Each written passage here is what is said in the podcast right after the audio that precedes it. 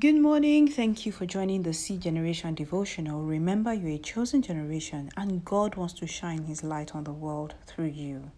Proverbs chapter 16, verse 3 says, Commit your work to the Lord and your plans will be established. So, our Father, today we commit all the works of our hands to you. Father, we pray that you direct us and you establish us in Jesus' mighty name. Amen.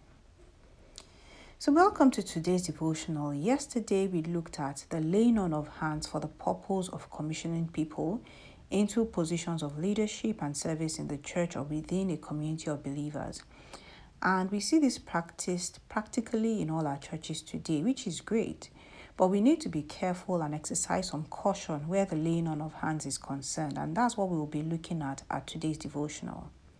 In 1 Timothy chapter 5 verse 22, Paul was advising Timothy in view of Timothy's leadership position in the church about the laying on of hands, and he said, Lay hands suddenly on no man, neither be partaker of other men's sins. Keep thyself pure. For a better understanding of what Paul was saying, let's read a couple of other translations. The New Living Translation says, Never be in a hurry about appointing a church leader do not share in the sins of others. Keep yourself pure. The message translation says, Don't appoint people to church leadership positions too hastily. If a person is involved in some serious sins, you don't want to become an unwitting accomplice. In any event, keep a close check on yourself and don't worry too much about what the critics will say. So, what Paul was saying to Timothy here is be careful about laying hands on people to appoint them into positions of leadership or for service in church. Don't appoint people or commission them at face value. You have to ensure that you do your due diligence both spiritually and naturally. In Acts chapter 13, from verse 1 to 3, you will notice that before Paul and Barnabas were appointed, the people dedicated themselves to prayer and fasting. It was during the process of praying and fasting and ministering to the Lord that the Holy Spirit spoke to them to appoint Paul and Barnabas to carry out an assignment. They didn't just appoint people anyhow because they look good or they speak well or because they are part of the church community. No. And unfortunately, we see a lot of that happen these days. You know, these days we see a lot of leadership errors and people who are appointed to positions that they have no business occupying. Because someone has a great voice, they are appointed to lead the choir. Because someone dresses well and looks good, the person is appointed as an usher. Because someone plays the instruments very well, you know, we just pick them and put them there as part of the band members. Because someone works in a bank or a financial institution, they are appointed by the church to oversee the church's finances. Because someone regularly attends church programs and events, the person is nominated as a deacon. But many of these people are not qualified to be in those positions, maybe because they are new believers or because they're struggling with one thing or the other in their lives, or you know, so many other things that can disqualify them from being in such positions.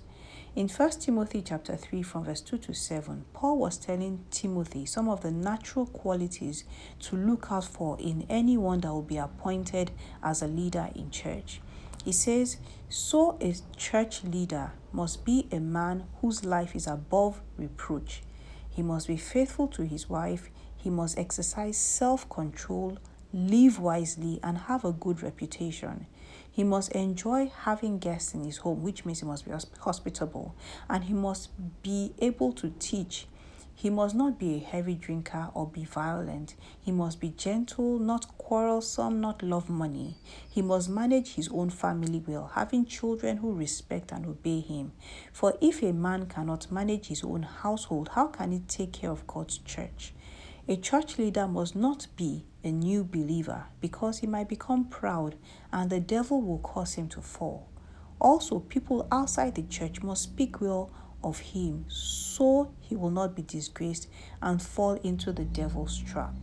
So, these are criteria that Paul gave to Timothy, things that he should look out for when appointing someone as a church leader, and that you know it it it refers to both male and female leaders.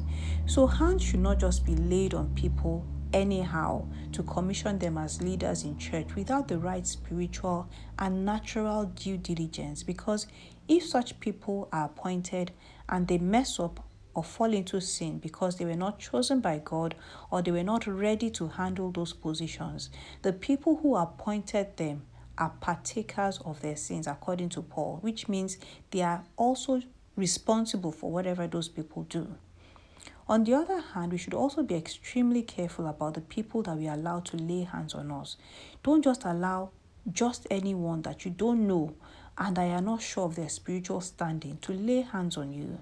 First John chapter 4 verse 1 says, Beloved, do not believe every spirit, but test the spirits, whether they are of God, because many prophets have gone out into the world. Because someone calls himself prophet or pastor doesn't mean that he's genuine. Test the spirit by checking whatever it is that they are preaching or teaching with the word of God.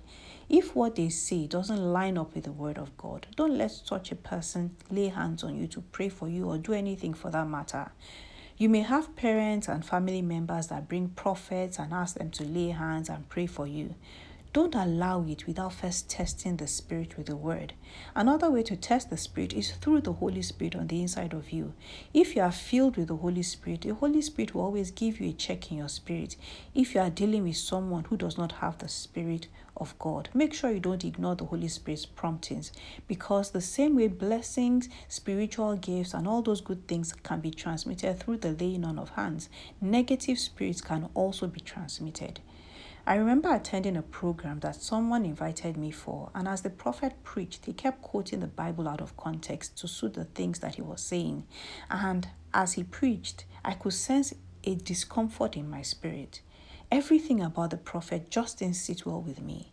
Then he said he was going to lay hands on everyone in the room and pray for them. At that point, I immediately got up and left because there was no way I was going to allow him lay his hands on me. So we need to be careful. Don't lay hands on people hastily and don't allow just anyone lay hands on you. So I really hope you've been blessed by our study of the laying on of hands. And if you have any comments or questions, please send a DM to C Generation Devotional on Instagram. So God bless you. Have an amazing weekend.